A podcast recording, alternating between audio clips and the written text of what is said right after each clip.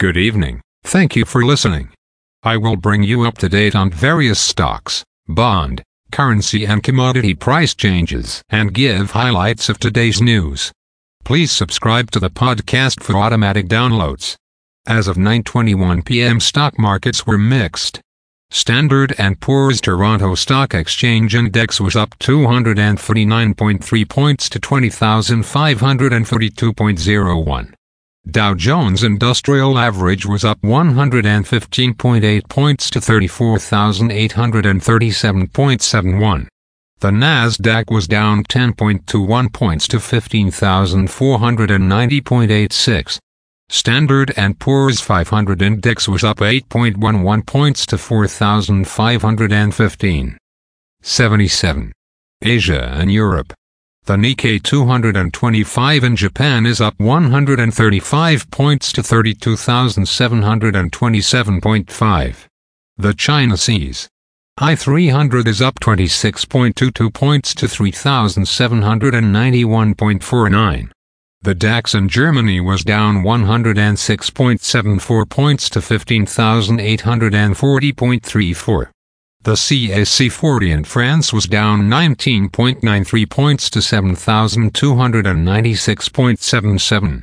The FTSE 100 in London was up 25.41 points to 7,464.54. Commodity markets. Gold is up 30 cents to $1,966.20. Silver is down 27 cents to $24.54. Crude oil is up $2.42 to $86.05.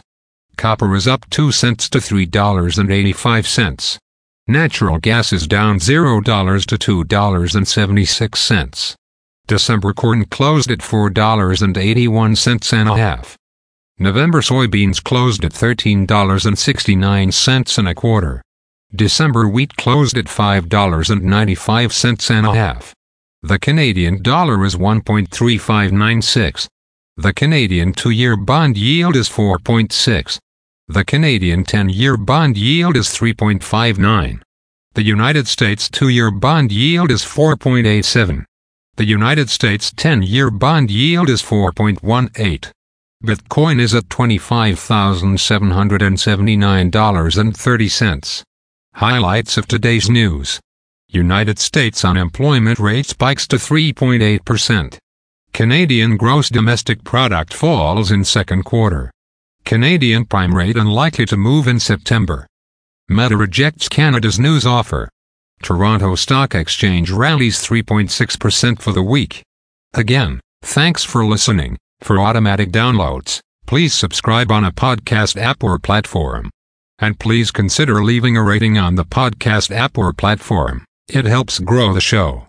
Thank you.